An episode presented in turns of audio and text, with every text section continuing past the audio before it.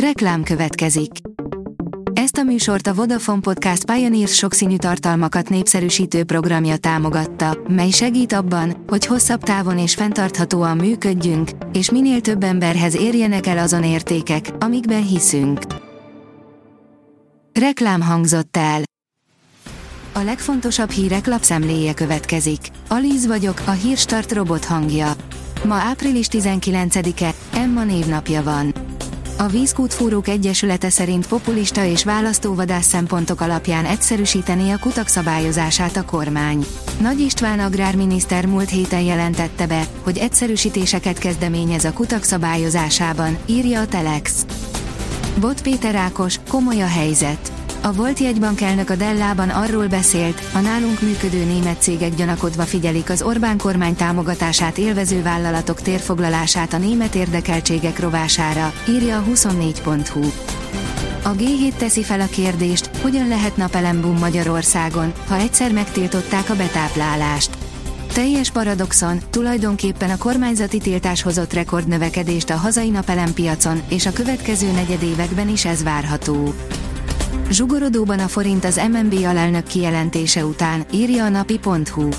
Virág Barnabás reggeli kijelentései után látványosan gyengül a magyar fizetőeszköz az euróval szemben. A 444.hu oldalon olvasható, hogy bár a szülők szavaztak róla, igazából a tanárok lobbizásán múlt, hogy a BZSH nem vehette át az újlipótvárosi Herman Otto általánost. A szülők 20%-a szavazott a változásra. De miért nem akartak kikerülni a tanárok az állami rendszerből? A portfólió szerint kiszivárgott, Oroszország bevetette retteget űrfegyverét. A The Washington Post által nyilvánosságra hozott legújabb jelentés értelmében Oroszország Tobol nevű rendszereivel arra törekszik, hogy szabotálja az ukrán erők nélkülözhetetlen internet hozzáférését, méghozzá úgy, hogy a rendszerrel egyenesen a Starlink műholdakat veszik célba. Karácsony Gergely megtette a bejelentését, találkozunk a bíróságon, Budapest megtagadja az adófizetést az államnak. A városvezetés közigazgatási pert indít a magyar állam ellen, mert szerinte törvénytelen adót vetettek ki rá, áll a vg.hu cikkében. Az egész net gyűlöli az Auschwitz-i vágányon mosolyogva pózolgató fiatal nőt, írja a Noise. Az Auschwitz-i Múzeum emlékeztette a látogatókat, hogy a táborban meggyilkolt egy tizedmillió ember iránti tiszteletből kerüljék a mosolyogva púzolgatós szelfiket és instaposztokat. Az Agroinform írja, forradalmi lépés, esőcsináló repülőgépek Romániában. Repülőgépek segítségével fakasztanának vizet a felhőkből Romániában. Az elmúlt és sajnos a jövendő évek aszályai ilyen, hétköznapinak nem mondható megoldásokat tesznek szükségessé. 120 km per óra lesz a minimum tempó egy autópályán.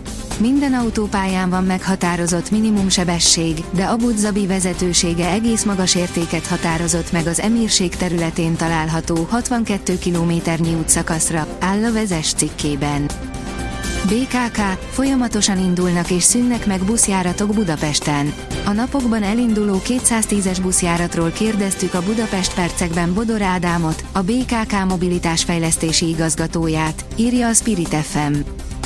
A rangadó írja, komoly bajba kerülhet a Reál a BL-ben. Carlo Ancelotti megerősítette, hogy játékosára kényszerpihenő vár.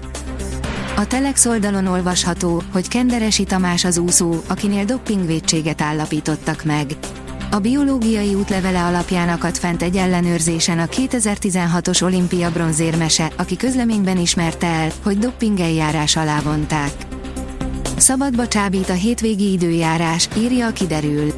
A következő napokban egyre kevesebb helyen valószínű csapadék. A hétvégén alapvetően napos, száraz, kellemes kiránduló idő várható.